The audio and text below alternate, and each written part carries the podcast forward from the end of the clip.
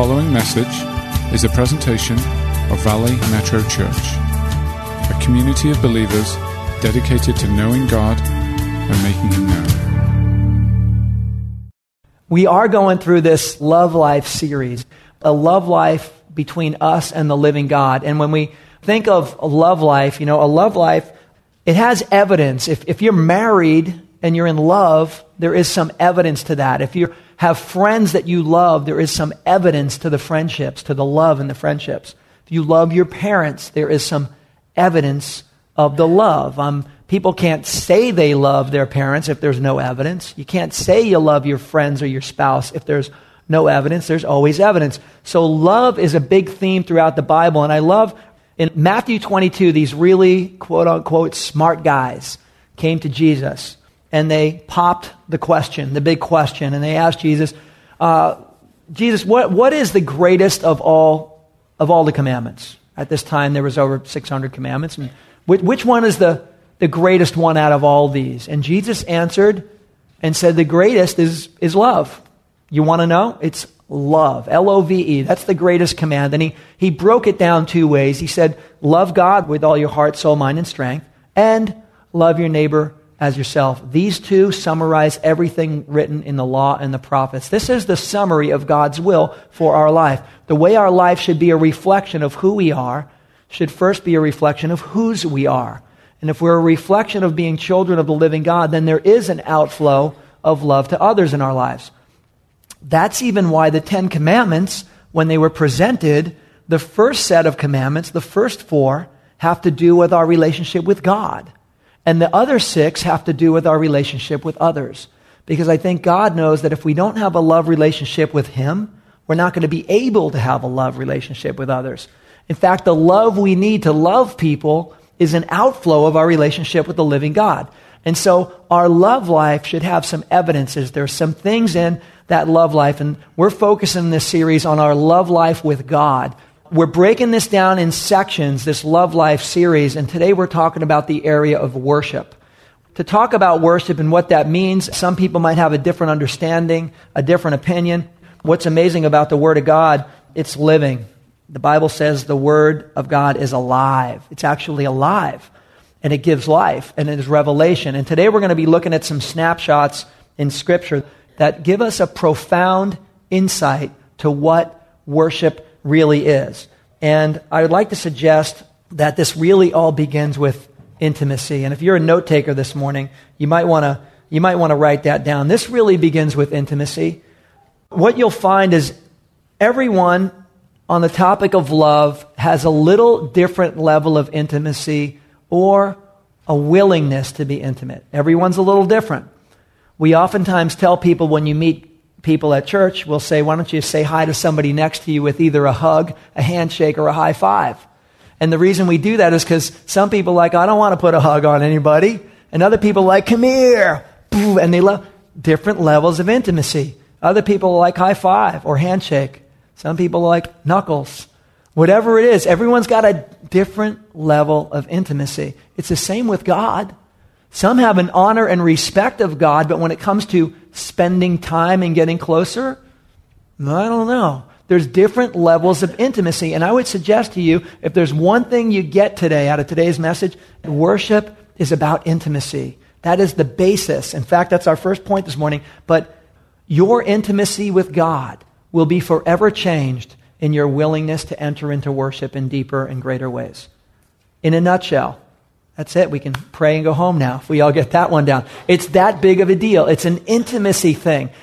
I was raised Catholic. There was really no worship in my upbringing. Maybe some of you have a different experience, but for me, when I began to go to a Bible teaching church and saw people worship, I'm thinking, what are they doing? That's weird. In fact, I used to get there after the music so I didn't have to deal with that because that seemed weird to me. What are they? I just want the message. Give me, give me a take home. Give me something I can hold on to. But that's weird stuff. These people doing this, you know, whatever. I'm just going to sit down and just wait, man. And as time went on, I realized that they were, they were having an intimate moment with God. They didn't care that anybody was seeing them or not seeing them. It had nothing to do with anyone in the room. They were having a moment with God. And I started thinking, wonder what's going on over there. I mean, what's happening in the invisible realm? And I began to learn what the Bible says about worship, and there are these spiritual dimensions to worship, which we're going to cover a little bit today. And it starts with intimacy, guys. Before we loved him, he first loved us, the Bible says. He had love for you before you even really understood or knew who he was. It really started with God initiating love towards you and I and our responding, but it's an intimate thing. And, and love is not just a feeling, it's this choice. And 1 Corinthians 13 lists all these different verbs on the way love manifests, what it looks like. And, and I would say it's the same thing in our life, the way we express it. Worship Worship is our response to recognizing how awesome and how powerful and amazing He is. If we would stop for a moment and really focus on His power, His, His presence, and His person, there's nothing else you could do but worship. Do you realize that? If you really, right now, God Almighty showed up in the room, just His presence manifest in a very visible, tangible way, you know what we would do?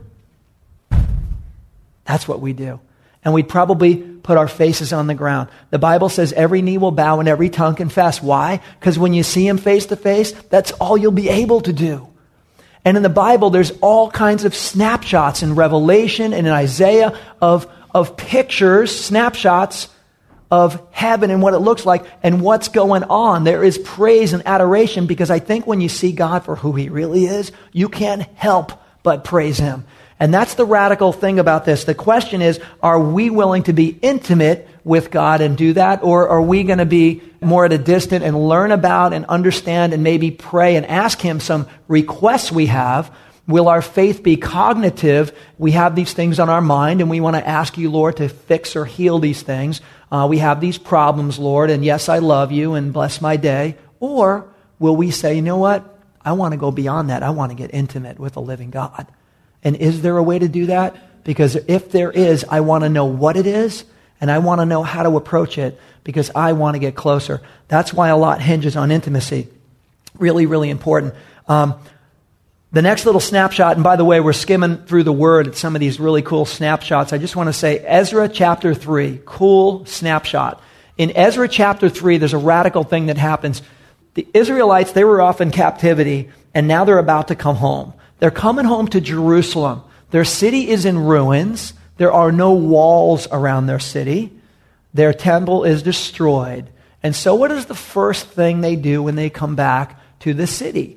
I know if you and I came back to the city, we'd have an idea what first thing we're going to build. First, we're going to build some walls. Got to protect the women and children, right, men? I mean, come on, you got to do something. First thing we're going to do is start working on this or working on that. You know what the first thing they did? the first thing they built when they came back from captivity was an altar. Because they said, no matter what, we're going to worship first. Before we build anything, we're going to worship. It is profound. And all the rest of the success came from, I believe, putting God first in worship. Bible says, seek first God and his kingdom. And all these things will be added unto you. Seeking God first. They came back and they sought God first in worship. I think it's an amazing snapshot these guys knew that when you have a love life, when you have love in your life, when you're in a love relationship, there are some first things first. Clearly, there's some priorities if you have a love life. And that's what these guys had down. There are too many people in the Bible to mention, but you can follow Abraham and Isaac. Everywhere they went, first thing they do is they set up an altar. Why? Because they're like, I don't, I'm in a new place, I'm in uncharted territory, but the first thing I'm going to do is I'm going to have a moment with the Lord. I want to worship. I want to, I want to spend some time with the living God. This is not just New Testament. This is throughout Scripture in worship, in spending time with God. Uh, another one who knew that well was Noah. Now, Noah had been on an ark for, you know, a half a year. And the first thing you'd probably be thinking, and I, after eating sushi for six months out at sea, you'd be thinking, hey, uh, as soon as we park this ship, we're going to look for a nice piece of carne asada somewhere and have a nice steak. I mean, we'd be thinking about something like that. You know the first thing he did? He built an altar. Because the first thing he knew when he got his feet on regular ground is, I want to have a moment with the Lord and thank him. I want to commune with him. And guys, when you look at these people who understood worship, you get an understanding of why profound things happen through their life. God's like, I can identify with you. We're spending time together. You get it. You get it. And when you get it, God can use you. But some keep their distance. God, you're up there. I don't know how knowable you are, but I honor and respect you, and I will make my requests known to you from time to time. And others are like, no, it's a lot bigger than this. I want to get closer to you. I actually want to spend time. I want to be a worshiper. And some of these people had it down. Uh, the second point this morning is, is to do what these people did, is to prioritize the worship in your love life. In your love life with God, choose to prioritize worship. Worship is not an afterthought. It's not a whatever, and do we sing a song at the end of church? Okay, well, whatever, or during the week. No, prioritize the worship in your life. Begin to learn what that's about. Discover what it is to be a worshiper. Because when you're like these guys, Abraham, Isaac, no, when you start prioritizing worship in your life, there is profound revelation. On that note, I would encourage you guys um, here at church to sh- try to show up on time. You know, we're not legalistic about this, but worship starts actually a little before 10. 10 o'clock officially, but uh, the team has been starting a few minutes early. Why? So that we can walk right into worship and that we can spend time and be alone with the Lord. And don't be like I used to be, where I would come and wait for the music to be over because I want a message that I can take home. I'm looking for some tools to use. Okay, that's part B. But part A is spending time with God first. Because when you spend time with God, in the spiritual realm. He changes your mind, your disposition, your heart. You're in a completely different place to hear the Word of God, honestly. So try to show up on time. Um, another little snapshot, 1 Samuel 16, and then we're going to get into some of these other texts. This is really cool. Again, we're just doing an overview on worship. Hopefully, we're hitting some main points that, that we can really understand. This has to do with the heart of worship. In 1 Samuel 16, um, this is what God says in verse 7. It says, The Lord does not look at the things people look at. People look at the outward appearance, but the Lord looks at the heart. That's pretty radical because back in Israel's times, there'd be Pharisees dressed up and sitting in front rows and doing all these things that had the appearance of worship. And God was looking straight at the heart. There's something to be said about this. We don't think about worship, God looking through everything and looking straight into your heart. I mean, think about that. Some people are like, no, I'm, I'm cool over here. don't look into the heart. And, and other people are like, well, Lord, I don't have it down, but would you look in my heart, Lord? I want to know your heart, Father, and would you, would you make yourself known to me? And they're willing to let God look in the heart. Listen, God's not looking at the outside. He's not looking at perfection. None of us are perfect. That's why we all need a Savior. But He's looking at a heart that's willing. He's looking for a heart condition. And when he finds that heart condition, like the earlier worshipers I was talking about, he says, Wow, I have found someone who gets it. I've found someone who understands. I've found someone that I can speak to and impart things and give direction to because they spend time with me. I mean, could you imagine, you know, some of you dads, you have children. What if your kids spent no time with you? What if your kids spent no time with you at all? There wouldn't be a love relationship and you wouldn't be understanding each other's hearts. But when you can get down on your knee and look your child in the eye and have a heart to heart and understand, that's what a love relationship is all about. So that's really important. And someone who knew what this was all about was David. David, King David, when he was a little boy, knew this really well. David was out in the fields as a shepherd, playing his harp and writing worship songs to the living God. He's looking at God's creation and saying, God, you're amazing. We praise you. And he's writing all these songs on his harp. It's amazing. He went on to write some of the greatest hits, which we're still reading today, in the book of Psalms. He wrote many of those songs of praise and adoration to God. Why? Because he got it. And let me just share another little angle on worship that we don't always realize. Spiritual warfare is real. The Bible says there's an invisible realm. Greater are the things that are unseen than the things that are seen. That's what the Bible says. The Bible says it's not about flesh and blood, but powers and principalities. There are dimensions to the invisible realm that we don't see, but they exist. Sometimes you feel that, but you don't see that necessarily. David, as a young worshiper, his worship was so powerful because he began to enter into worship more and more with God that when King Saul was tormented by an evil spirit, the only way it went away, listen to this, is David coming and praising and singing praises to the living God. And you know what the demon said? We're out of here. We are out of here. because the demonic realm can't even sit and listen to that. They can't tolerate God being praised like that. And so David would come into Saul, who was being tormented, not as a warrior, not with a bow, not with a spear, not with a sword, not with a shield. No, he came in with praise and worship. And in the midst of his praise and worship, the demonic realm said, We are out of here. And Saul was in his right mind. Some of you might not think of worship as warfare, but believe it or not, there's an element of warfare to your worship as well. Uh, when you praise God at home in your car, just turn up the praise. Get, get in a habit of maybe turning off some of the talk radio or stuff, and at home, pop in worship songs on the style and the genre that you like, that give God glory, that seem anointed. Watch what changes in your home when the disposition of praise is given more platform. Watch what happens in your car, in your house. This is really important. David understood that. The demonic realm was gone. David went on later on to say in Psalm 139, Search me, O God, and know my ways. I love this. He's like, Know my heart, test me, and know my anxious thoughts. He's saying, God, I'm going to take this heart. Now, listen, David was a real worshiper, uh, he, he understood worship well. David's like, Lord, I want to put this heart out for you, and I'm not perfect, and I, I've got stuff going on here I'm not really proud of, but I, I want to say I love you, God, and would you search this heart? Would you do something to this heart? Let me just tell you, that is not only being intimate, that is being profoundly vulnerable. Profoundly vulnerable. And a love relationship requires vulnerability. Here is something interesting. Most people are not sure how vulnerable they want to be in relationships. Uh, in fact, the Eagles sung that song, Desperado. You guys know that song? Desperado, about somebody who is not willing to ever be vulnerable again. They're losing all their highs and lows, and they're just going to say, I'm not going to be vulnerable anymore. I'm going to stay right here. And let me just tell you something with the living God, it's not only okay to be vulnerable, it is safe and it is good to be vulnerable with the living God. And worship is about intimacy. It's about a willingness to be vulnerable with God. It's a willingness to say, like David, Lord, search my heart.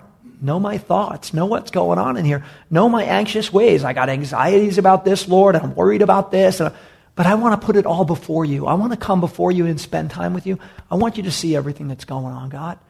Now, here's the thing He sees it anyway.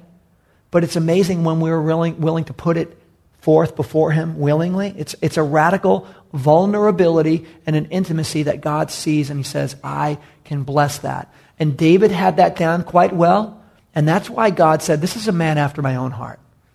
Why? Because he understands worship. He understands vulnerability in, in, in, his love relationship with the living God. So if you're, if you're a note taker this morning, that's the third point. Become more vulnerable with the Lord through worship. It is intimacy and it is being vulnerable. And a lot of people are like, I don't want to be vulnerable. If I get vulnerable, I might get hurt. And we end up being like that song, Desperado. And there's no hope and future in that. There's got to be a vulnerability. And with the living God, it is safe. So learn to become more vulnerable with the Lord through worship. Uh, I, I, understood that, as Christy was saying earlier, to, uh, to surrender. It's a sign of surrender. At first, I said, I'm not raising my hands. That's what those guys do. And then later on, I'm thinking, well, would I be willing to surrender my, uh, raise my hands in, in two ways? Part one is surrender, and part two is praise. Would I be willing to say, All right, God, I surrender? Or lift them and say, I, I praise you. This is an outward expression of an inward reality. This is what's going on in here. Now, we yawn and raise our hands all the time. We're cool with that. At a football game, yeah! All right. We're, we're quick. We're quick to do that. It's no big deal, right? But with God, I don't want to be vulnerable or I don't want to know what other people will think. I mean, what happens to the living God of the universe, the maker of your soul, who loves you before you loved him, who knows you better than you know yourself, who's got plans that are phenomenal to prosper and give you. We pull our hands down when we ought to be able to go, God, I, do surrender to you. This is not a charismatic thing, it's just a biblical thing. I, I love you. I praise you and I surrender to you. It shouldn't be hard to do that. Become more vulnerable with the word, the Lord through worship.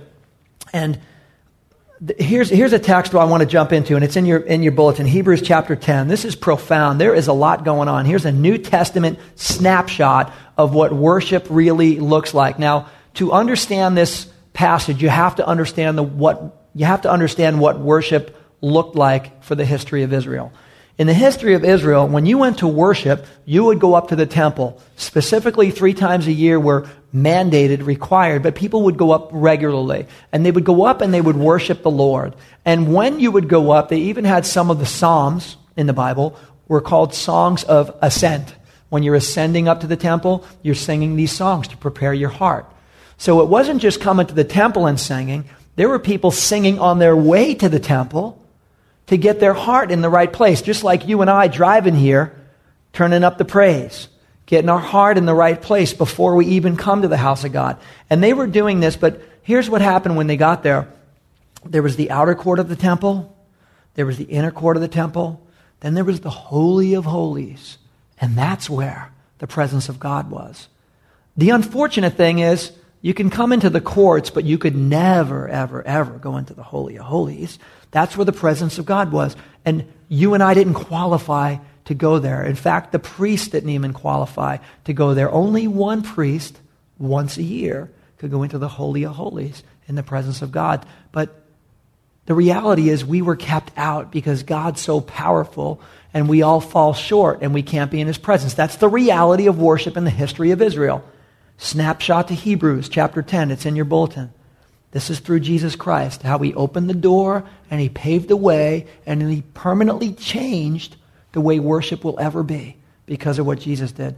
Hebrews 10 19. Therefore, brothers and sisters, since we have confidence to enter the most holy place by the blood of Jesus, by a new and living way opened for us through the curtain that is his body, and since we have a great priest over the house of God, let us draw near to God with a sincere heart and with full assurance that faith brings, having our hearts sprinkled to cleanse us from a guilty conscience and having our bodies washed with pure water, let us hold unswervingly to the hope we profess. For he who promised is faithful. And let us consider how we may spur one another on towards love and good deeds, not giving up meeting together as some are in the habit of doing but encouraging one another. And all the more as you see the day approaching. This is a radical snapshot saying that yes, before we couldn't get into the Holy of Holies, but now we can. But is our heart okay? Is our heart allowed to be there? Because there's stuff that goes on in these human hearts of ours that doesn't seem like it should be in the presence of God. And He's saying, through what Jesus did, you're okay. There used to be an enormous thick curtain, you know, like a theater curtain Take a theater curtain times 10, okay? That's what was separating anyone from the Holy of Holies. When Jesus died on the cross, it got ripped in two. It was torn. And what was inaccessible for you and I is now accessible for you and I, and it's the very presence of God. I mean, you guys hearing that? The very presence of God was in the Holy Holies. We couldn't go.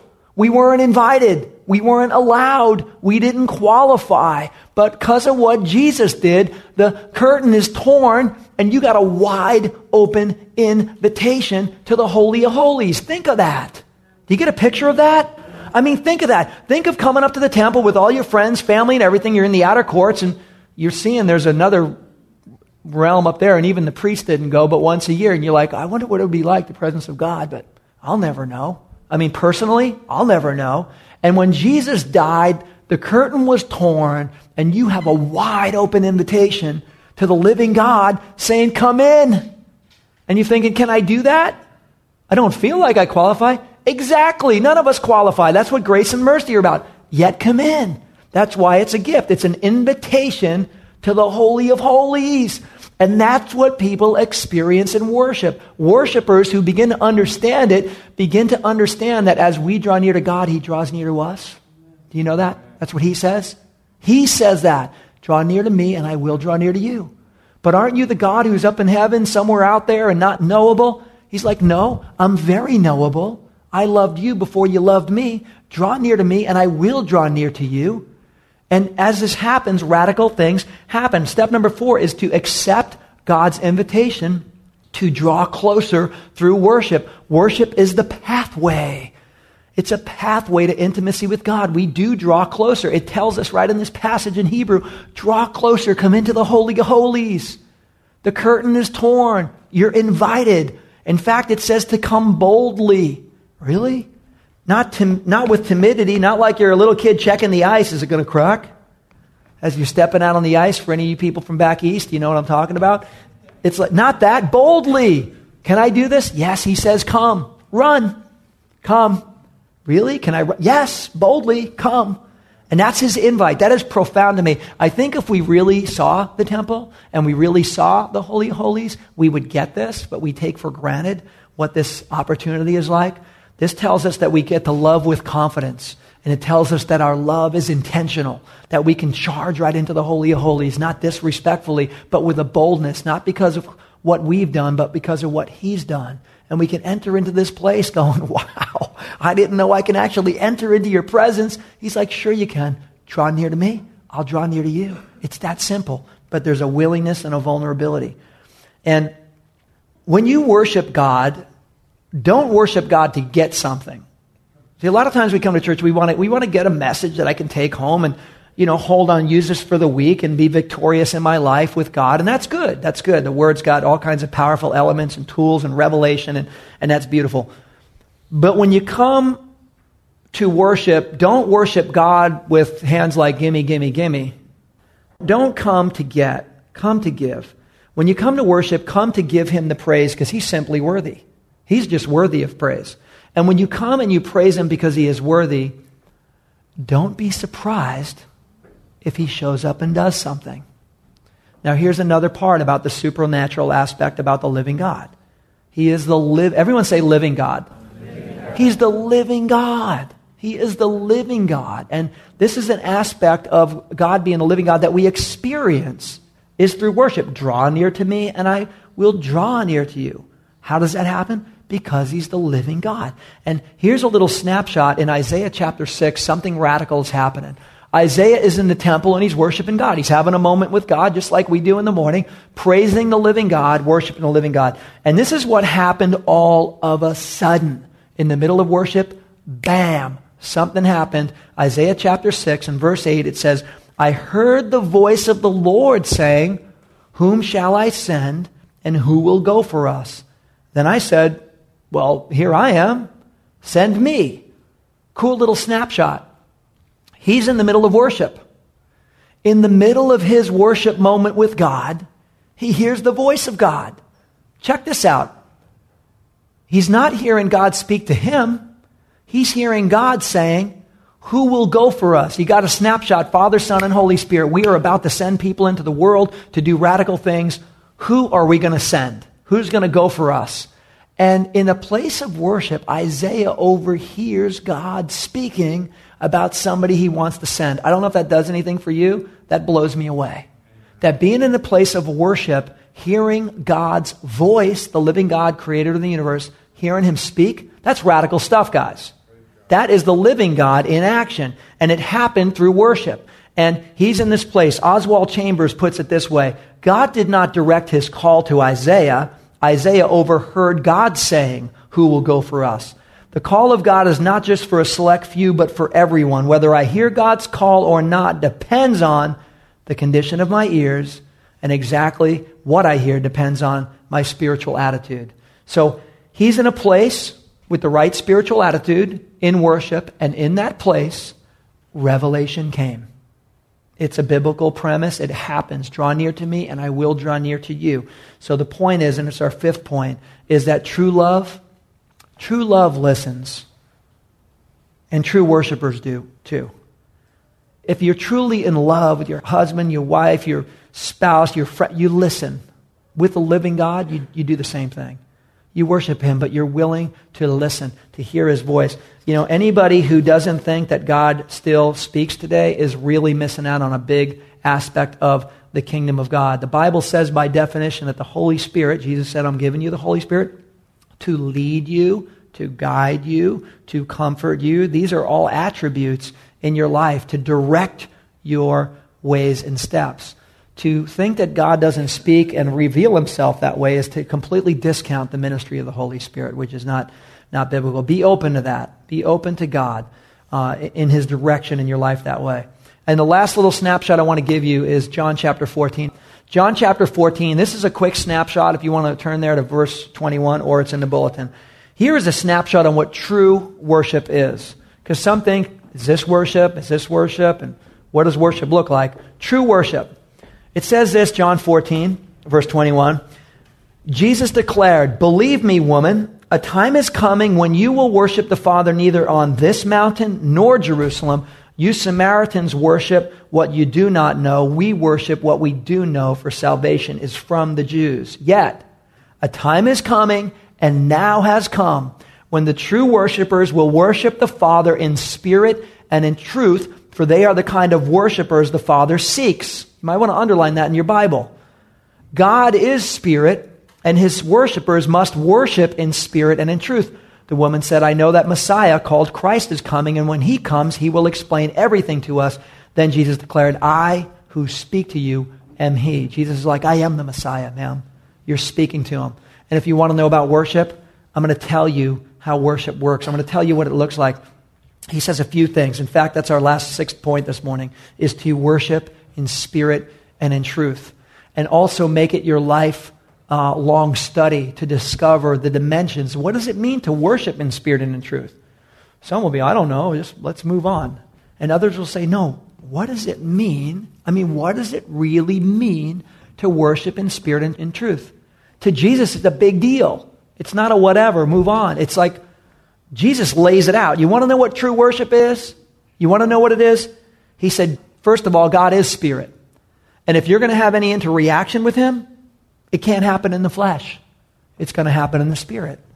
So what he's saying is, when we get to a place where we kind of shut out the outside world, we'll at least begin with your eyes closed in worship. If you're not familiar with some of these postures of worship or willing, at least get here on time for worship, sit and close your eyes. Forget about everything going on. Focus on the Lord. That's how we start to get out of the flesh and into the spirit, sensitive. And from there, God may lead you to stand. He may lead you to surrender. He may lead you, He may show you some things. I know there was a journey in my life, but it begins with understanding that God is spirit and true worship must happen in the spiritual realm. That's why it's cool to hold a hymnal and, and read a song and flip the page. Second verse, same as the first. High five. How you doing, neighbor? That's cool. It's a good start. But true worship happens in the spirit not in the natural. And so there's this journey. And this truth is biblical truth. It's worshiping the Father through the provision of Jesus the Son in the power of the Holy Spirit. That's what's worshiping in spirit and in truth. And if you were to ask some of your Christian friends, what does it mean to worship in spirit and truth? You're going to get, I don't know, who knows? I don't know. Let me go ask somebody. I'm just telling you, make this a lifelong study. Jesus said this is what a true worshiper is.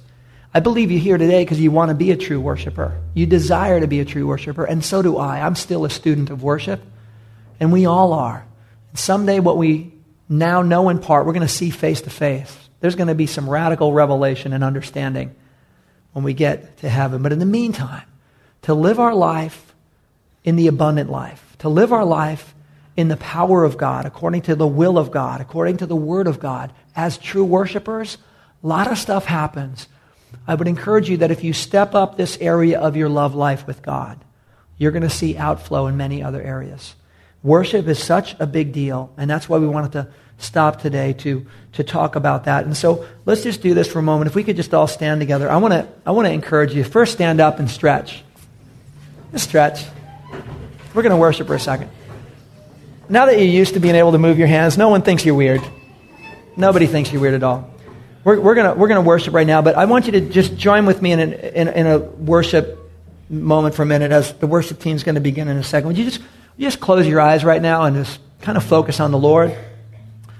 And like David, when he said, Search my heart, he kind of put his heart out there for God. If you can almost take your heart out and put it, you know, out in front of you and say, God, here, here it is. It's not a perfect heart, but I love you and search my heart, know my heart. If, if there's anything I want you to know, Lord, it's, uh, it's that I love you. And if you, if you love the Lord, would you just say that with me? Would you say, I love you, Lord? Ready? I, I love you, Lord. So let's, let's say that together. Ready? One, two, three.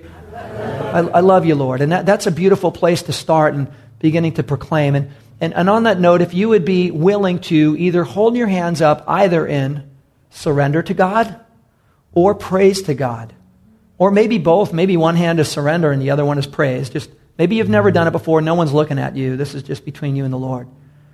And with your hands up like that in surrender and praise, would you say even a, a little bit louder now? Say, I love you, Lord. And, and lastly, if these were your last words on earth and you got to shout this out one time, no one's looking at you. This is a moment between you and the Lord. Just forget about anyone in the room. But with your hands raised, either in surrender or worship, again, as loud as you can on the count of three, tell him you love him. Ready? One, two, three. I love you, Lord. You are the one I praise. You are the one I praise. Sing with me. You are the one I praise. You are the one I praise. You are the one I praise.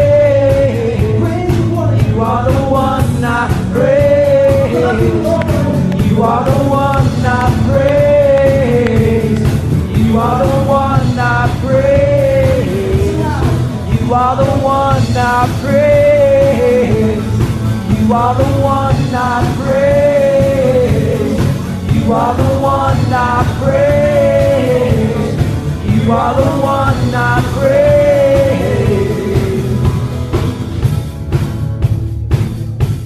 Well, God, we praise you, Lord. We praise you as a people. We praise you as a church. And I pray that, Lord, we would leave here as worshipers. We would set up our altars. We would praise you in the car. We would praise you at home. That praise would be on our lips all the time. You're a good God and you are alive and you are well. You are the living God. And I pray that as we draw near to you, that you would draw near to us, that you would make yourself known in our lives, and that, Lord, your love would outflow into the lives of those around us, and they would know that we are just people that spend time with the living God and love you. We love you. We love you.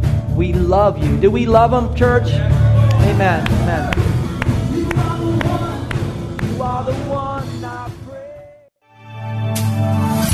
This has been a presentation of Valley Metro Church.